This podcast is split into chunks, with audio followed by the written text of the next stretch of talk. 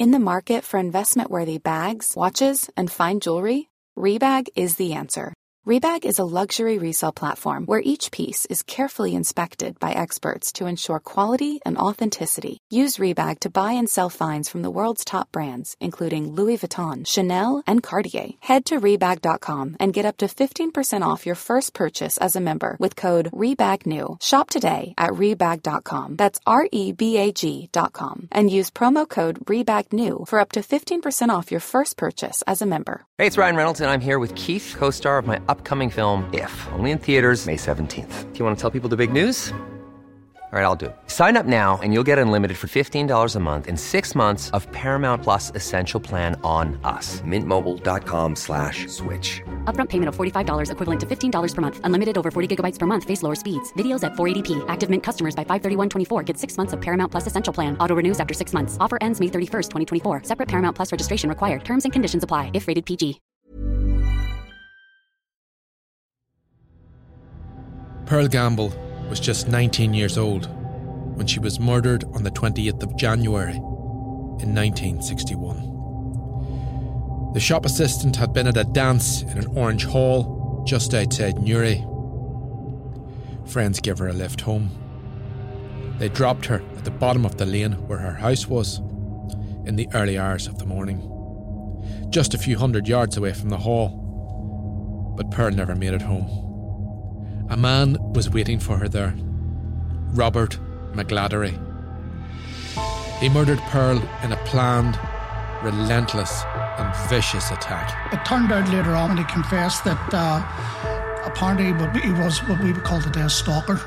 So he was a bit of a predator towards women. Suspicion fell on him and no one else immediately. Within less than a year, he was hung in Crumlin Road Prison in Belfast. From the moment he would have arrived at the condemned cell, his intention was to have him dead within one minute. McGladdery will always be known as the last man hung in Ireland. To tell the story of Pearl Gamble's murder and the execution of Robert McGladdery, I'm joined by historian Joe Baker and by Charlie McSherry, a neighbour of Pearl Gamble.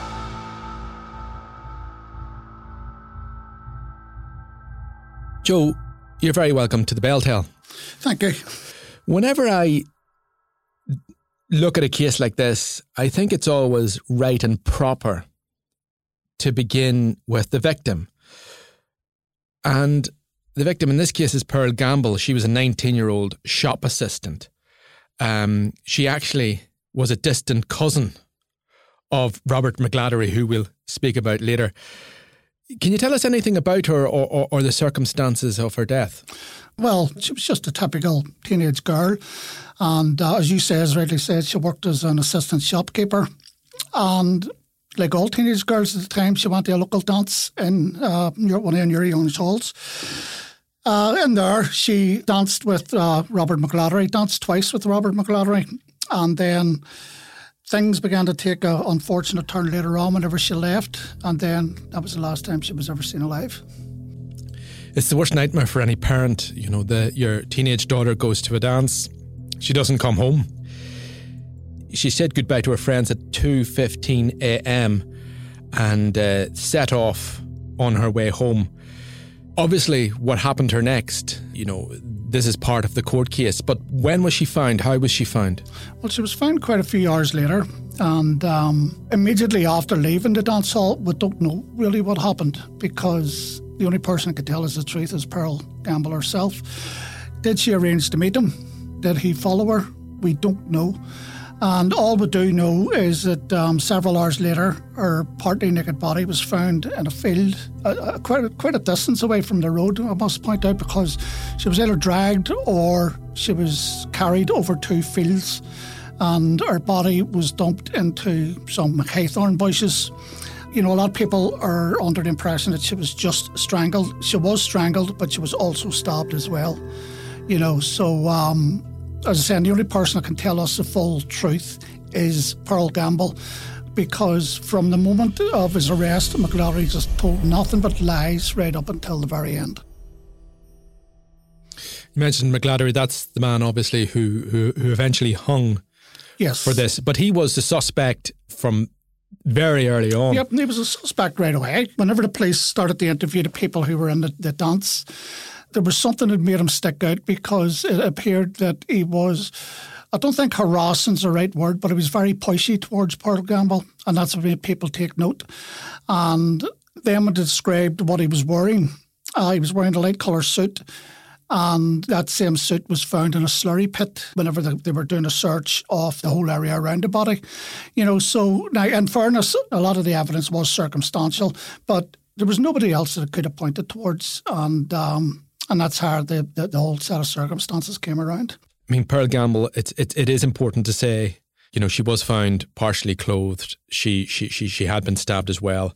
And again, in the lead up to how she'd been found, people found a black shoe various items of clothing, as you know, um, over over a wide area. So obviously something horrific had happened. I mean, that is clear. She was murdered. So what can you tell us about Robert McGladdery? He was the main suspect.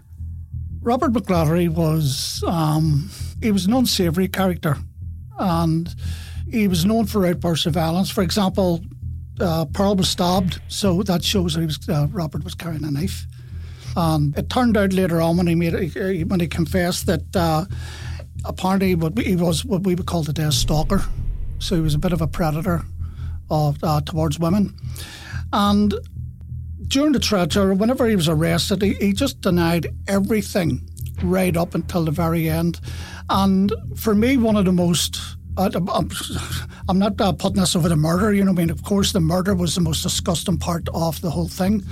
But whenever you look at his statements and whenever the evidence about the suit was being presented to him, he says he no longer had a light blue suit because all his suits were dark, even though he was sitting in the dance hall with it. And what he had done was he tried to blame his friend, a guy called Will Copeland, and tried to say that he gave the suit to Will Copeland, therefore trying to implicate his friend in the murder. So if we try to do that in his friend, it gives you a better idea of the sort of person he was. He had spent uh, a couple of periods in, in Borstal. He had a record of sexual and physical assault of young women. He also had a conviction for stabbing a man in Newry. So it's hardly surprising, I suppose, when the police are dealing with this case. They would have known the local characters, I suppose, at this stage, especially in the 50s. It was a smaller society. The RUC, as it was at the time, would have had a more intimate connection, I suppose, with the community. So the fact that he had been seen interacting with Pearl, it's hardly surprising that they immediately zeroed in on him. But you did say the evidence was circumstantial, but what was that evidence? Well, there was quite a lot of it. Well, the clothes, for, for, for a start, the fact that uh, the, the were seen together at, at the Orange Hall. And there was, uh, you know, for example, whenever he was first arrested, which was a few days later, he was still covered in muck. He had still muck under his fingernails and stuff like this here. And you know, the suit and the slurry pit, which matched his. And um, there, was, there was quite a number of other bits, which was, was, was quite long because you have to remember his defence, his presentation till the jury lasted something like six hours. You know, I mean, so his mom was doing everything to get off. But it's just the police then were, were certainly different than the police today because the police today rely on technology mostly for, for stuff like that, whereas the police in those days, they, they would have knew who done what almost instantly because it was a society where everybody knew everybody. And you have to understand in the case of McGladdery, he was the only one arrested no, I mean, there was no other unsavoury characters from the area arrested. You know, nobody else who would have been violent towards women or anything like that. Nobody. And he was the only one that was arrested. So it seems that the police knew exactly who they were looking for as soon as that happened. How did the prosecution describe how this happened? Well, the prosecution went into great detail. And the thing that shocked people the most, believe it or not, more than the murder, was the potential for rape. And the very thought of that at that time, you know, that was horrendous. No, I mean, it had been a straightforward murder. I know there's no such thing, but it had been a domestic argument and he punched her and she died, you know, people would have, have been more forgiven, if you know what I mean. But see the, see the fact of suggestions of rape, that there would have caused the more, more damage and the more hatred than the actual murder. I know that sounds strange, but that's just the way people were. So this little house here. where she lived. Now we lived there, so the nearest house basically. We were the nearest house from that point of view, or they were the nearest house to our house. I travelled to Newry to meet Charlie McSherry. He was a neighbour of Pearl Gamble at the time of her murder. As a boy, he knew Pearl. He didn't know Robert McGladdery, but his older brothers did, and he often heard them speak of him. We visit the townland they grew up in and the site of the murder, where Charlie reflects on his memories of how it unfolded. For you, this is a story, I suppose, which is, is, is, is not history because, first of all, you knew Pearl Gamble. Yes, we knew her. In fact, I suppose my older brothers would have known her a little bit better. I was only 10 the time she was murdered, but she used to walk on the same road when we went to school. She was already working in Newry, of course, in Foster Newells, I think, yes, was the name of the place she worked uh, when she was murdered. But she would have walked that same road, and in some cases, she would have looked after us because we were only young, and uh, sometimes even protected us from some of the local kids who would have had rows with us on the way home. Even then, there was Protestant Catholic issues in the country, which is amazing. But it was close, uh, shortly after the 1956 Troubles, as they were called, I suppose. But Pearl and her family were were definitely not in any way linked to that. Uh, Pearl would have looked after my brothers and myself sometimes on the road. We are standing outside a farm building now. But in the past, this was an orange hall. And this was where Pearl spent her last night. It was quite normal, I suppose. Um, a girl in her late teens um, to go to the local Orange Hall for a dance. She would have had a lift and they would have just dropped her off at the house usually. But I suppose it's normal because it was a, a clear, bright night that she just decided to let them drop her off at the end of the lane, which was tragic. Can you tell us what you know about what happened? Well, according to local folklore, anyway, it seems that McGladdery asked her for a dance and she refused the dance, and they reckon that's why he ended up murdering her because he left the dance, and of course she left later, and he cycled to the point where he knew she was getting left off, and he killed her. So this is where the incident started from this point here, this orange hall. I was brought up actually originally not far from this orange hall, but my mother would have said she would have seen McGladdery running the, the rocks, as they were called, with his little dog. And this is 55, 1955, around about that time. And uh, my eldest brother, or elder brother, told me that he remembers hiding when he when they saw McGladdery coming anywhere near the house, they would have hidden because they were all afraid of him. And that was six years before he, he killed Pearl. So he was always known as a wild boy. Yes.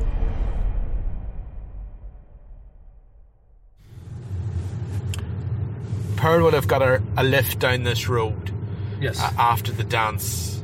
Do we know what time in the morning the dance would have well, it would have been, uh, I think, early morning, one o'clock ish, they reckon, around about that time. Um, yes. It's fate, you could say it's fate. She ended up deciding to walk. And I suppose McGladdery himself would have realised that she would have been dropped off. Because what would the point have been if he had cycled to that point and then they simply drove up the lane? So he, he would have known that she was in a habit of maybe getting dropped off. He may even have been stalking her at previous times that she went to the dance. I mean, you did mention that McGladdery, I mean, he, he had a reputation all of his life. as It's- a wild boy. Uh, uh, yeah. He- When we arrived at the lane, Charlie took me through the events following Pearl's murder. It happened on my 10th birthday, and that's one of the reasons I have a clear memory of actually the getting up that morning and hearing the event. Um, the milkman arrived and he had done his run up the lane and he called back at our house and he he was speaking to my mother uh, at the top of the steps and we could see and uh, that's when we heard the wailing and we knew there's something terrible had happened you know. there seems to be no doubt in anyone's head at, uh, you know, from your description uh, at, at the time, whether Pearl's family, whether the, the police, your own parents, no one seems to have any doubt of as to, that something terrible had happened. There seemed to be that there seemed, no one seemed to think maybe she's gone somewhere to Banbridge or something. No, no, no. There was no doubt. I mean, the fact that her shoes were found lying here and clothing with blood on them, there was no doubt that something horrible had happened. Shoes were found here. Yes. Items of clothing found nearby. Pearl's mother and sister were at this crossroads. I mean, you could hear their distress. There were policemen, I take it, around. No, not at that point. No. The police actually did arrive eventually. In those days, there were no phones, so it wasn't easy to contact the police. But they arrived with tracker dogs.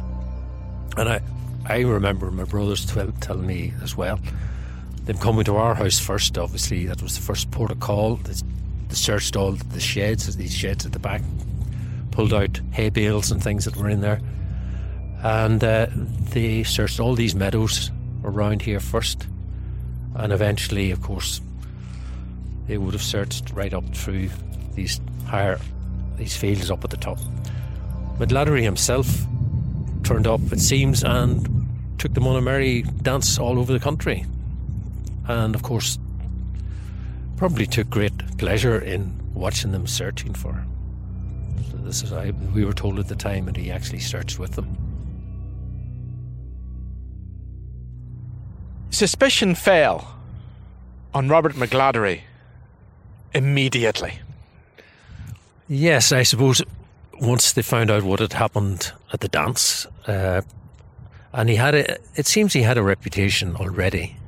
Someone even mentioned that he may have been uh, wanted in England for some sort of incident, but I'm not sure about that. Somebody said he was out on bail, but I can't, I don't actually know the truth of that. But uh, yeah, you're right. I think they had a fairly good notion fairly quickly of who was involved here, but they had to obviously prove it. And his mother, it seems, had hidden his uh, clothing in the septic tank close to where they lived in the Mully village. But they were searching these hedges, and I think the actual weapon that he used was a large, just a large file with a wooden handle that he had bought in Newry. And eventually they did find it, I think. They found the file, and that's it. It does seem now. I, have been speaking to people locally, and uh, people in Newry say they remember Robert McGladdery walking through the town because he wasn't he wasn't held the whole time. He was out he was out walking about as some sort of regarding himself as some sort of celebrity, mm. uh, uh, uh, uh, and and drawing attention all around Newry. Do you, do you remember any of those stories? I've heard the stories. Uh, at the time, we wouldn't have known that. Someone even said that he was being tracked. Um, by a policeman who was put up, that was his job to keep an eye on him, it seems. And he deliberately crossed rivers and all sorts of things just to put the policeman through hell. Basically, he was that type of person. He was, as they refer to him, as a wild boy, but I think he had a lot of major issues. Events. Robert McGladdery, as we said, was sus- suspected immediately. He received a trial. Um, he was not believed. He denied it everything until until his last evening uh, on earth. I mean, I know I know you were saying that your parents would have shielded you from this. Yeah. But clearly the the murder of a girl who just lived up this lane by a man who lived across that field and he was executed by hanging in less than a year. I mean, that must have had a huge impact on this local community. Would people have talked about it, or was it something that people would have never talked about? Because I've heard conflicting views. Well, after the uh, actual execution, I don't remember anyone actually t- talking about it. Joe, I've read back around this trial. It was a profound thing. One of our journalists from the Belfast Telegraph, who it happened to be his his first gig, I suppose, his first tr- trial, was speaking about how fundamentally disturbing the whole thing really was because this was a man who ultimately hung for this crime. And again, one of the reasons we're speaking about this is because he was the last man to be hung in Northern Ireland. But nevertheless, bizarrely, suggestions are that he actually enjoyed this trial somehow. Well, when you look at his, uh, his speech, going on for near six hours, he must have enjoyed it because, you know, the, the whole speech was never released. It was just the, the, the snippets, so to speak. And I think that was an attempt by him an arrogant attempt to try and break down the jury, to have the jury looking at their watches going, I want to get back home from a supper or something like that, you know, to try and break them down. And, you know, was he loving the attention? Is, it is quite possible because his defence solicitor had told him that he's getting off. You know, and whenever you look at delayed lives that delayed in those days, there wasn't much excitement going around. So there is that possibility. If he was confident enough he was going to get a, get off, then it's quite possible he, he would have, and bear in mind, he would have been on remand, so he wouldn't have had to do prison work or anything like that there, you know, so he wasn't being punished yet, he was just being held. So it's probably good for him, you know, where uh, he was getting a room to himself and uh, three meals a day. The jury eventually found him guilty, and he was sentenced to death by Lord Justice Lancelot Curran. And anyone who listens to this podcast would probably think, your man again. Yeah. Uh, he, he comes up quite often. He was obviously someone with a huge reputation, a huge profile, a huge job in, in that period. And he, he sentenced him to death. And McGladdery continued to deny the, the charges. So he's then sent to prison. How long was he there? So he was there for several months, which is normal. You know, that's uh, by the time your preliminary inquiry and stuff like this here comes through, that's uh, it's quite normal. And what I should point out as well, whenever you mention about the judge, his defence barrister was also occurring. You know, so there were quite prominent legal circles. But uh, it had to, the defence would have had to prepare their case, the prosecution would have had to uh, prepare theirs. And uh, whenever he was going to the courthouse, it was through the County Antrim courthouse. And whenever he was being taken from the prison to the court, it was just simply through the tunnel underneath the Crumlin Road. And then the, the trial would have went on for some time. And even whenever the appeal was going through, his solicitor still told him he'll get off.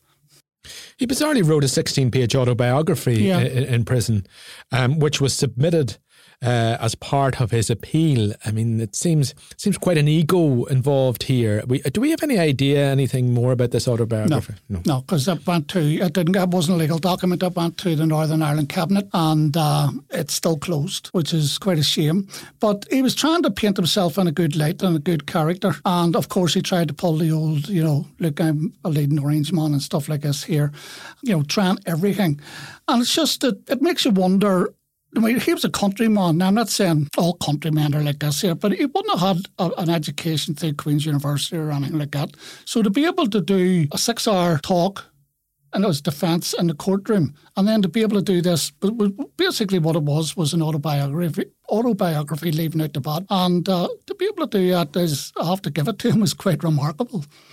What was the public perception of this trial? How did they feel? How did people feel about this? Was there was there much public interest at the time? No, like all these things, there was loads of public interest, you know, and even though you know, especially in Crumlin Road jail, suppose all the jails, whenever there's an execution, there's always tens of thousands outside, even though they're not going to see anything.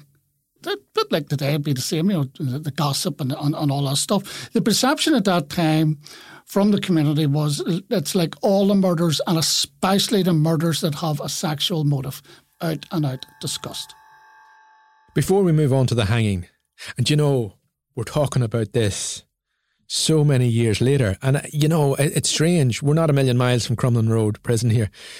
you know, I can almost feel a tension building up. Like, I mean, it's so profound that someone's life is taken away in this manner, even though this this man, and there, there have been some suggestions, you know, some people, I suppose, maybe trying to sell books or write articles have some some suggestions, but he did. The night before his execution, he did, he did admit this. He would have been in the condemned cell, and on the advice of a clergyman, he, he, he confessed to the murder of Pearl Gamble.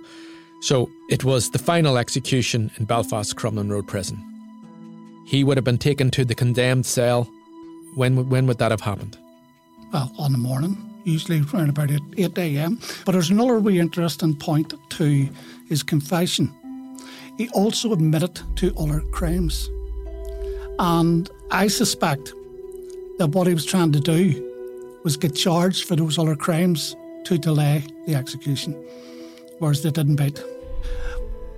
Eight o'clock in the morning. Well, the night before the the execution, there's a lot of stories, a lot of rumours that you hear about about executions, and whenever the executioner would have came, he would have looked through a hatch, and all he's doing is trying to work out his weight, and that there decides the length of rope. Because the executioners wanted to do a good job. Now, what I mean by that is they wanted to kill them instantly. They didn't want them to suffer. So if you give too much rope, you're going to rip their head off. If you give too short rope, you're going to strangle them. And then, of course, there's the technique of what side the knot's on. The knot has to be on one side of the neck for you to strangle, or on the other side for it to snap your spine. So he would have been looking in and, and all this up. And from the moment he would have arrived at the condemned cell, his intention was to have him dead within one minute. Harry Allen was the hangman. Uh, what can you tell us about him? Well, Harry Allen was. Um, it was just as that everybody thinks these hangmen were all you know these evil people and stuff like this here. They were just normal people, but they also had trades. You know, I mean, like the Pierrepoints, they owned bars, and if I can remember right, I think Harry, Harry Allen was a shoe repair. Joe, can I ask you one final question? Do you think Robert McGladdery possibly could have been innocent. No. there was uh, stories came around later that it wasn't him, and you know it was later on, and it says in today's courtroom he wouldn't be sentenced on that evidence, which is fair enough. But he would have been sentenced on DNA, you know. But what is it to call it? Sensationalism. And no, he was he was as guilty. The thing you have to remember, this isn't me just reading stuff and just coming up with a theory. He admitted it and and that's the main thing. It's just a pity he didn't admit it all to start and, you know, ease the suffering of the family and what have you. Joe Baker, thank you very much. You're welcome. This episode of The Bell Tell was produced by myself, Ciarán Dunbar, with Graham Davidson. The assistant producer was Olivia Peden. In making this podcast, I consulted the book McGladdery, The Last Man Hanged in Northern Ireland by Patrick Gregg. And I also had a look at Hanged at Crumlin Road Jail by Stephen Moore.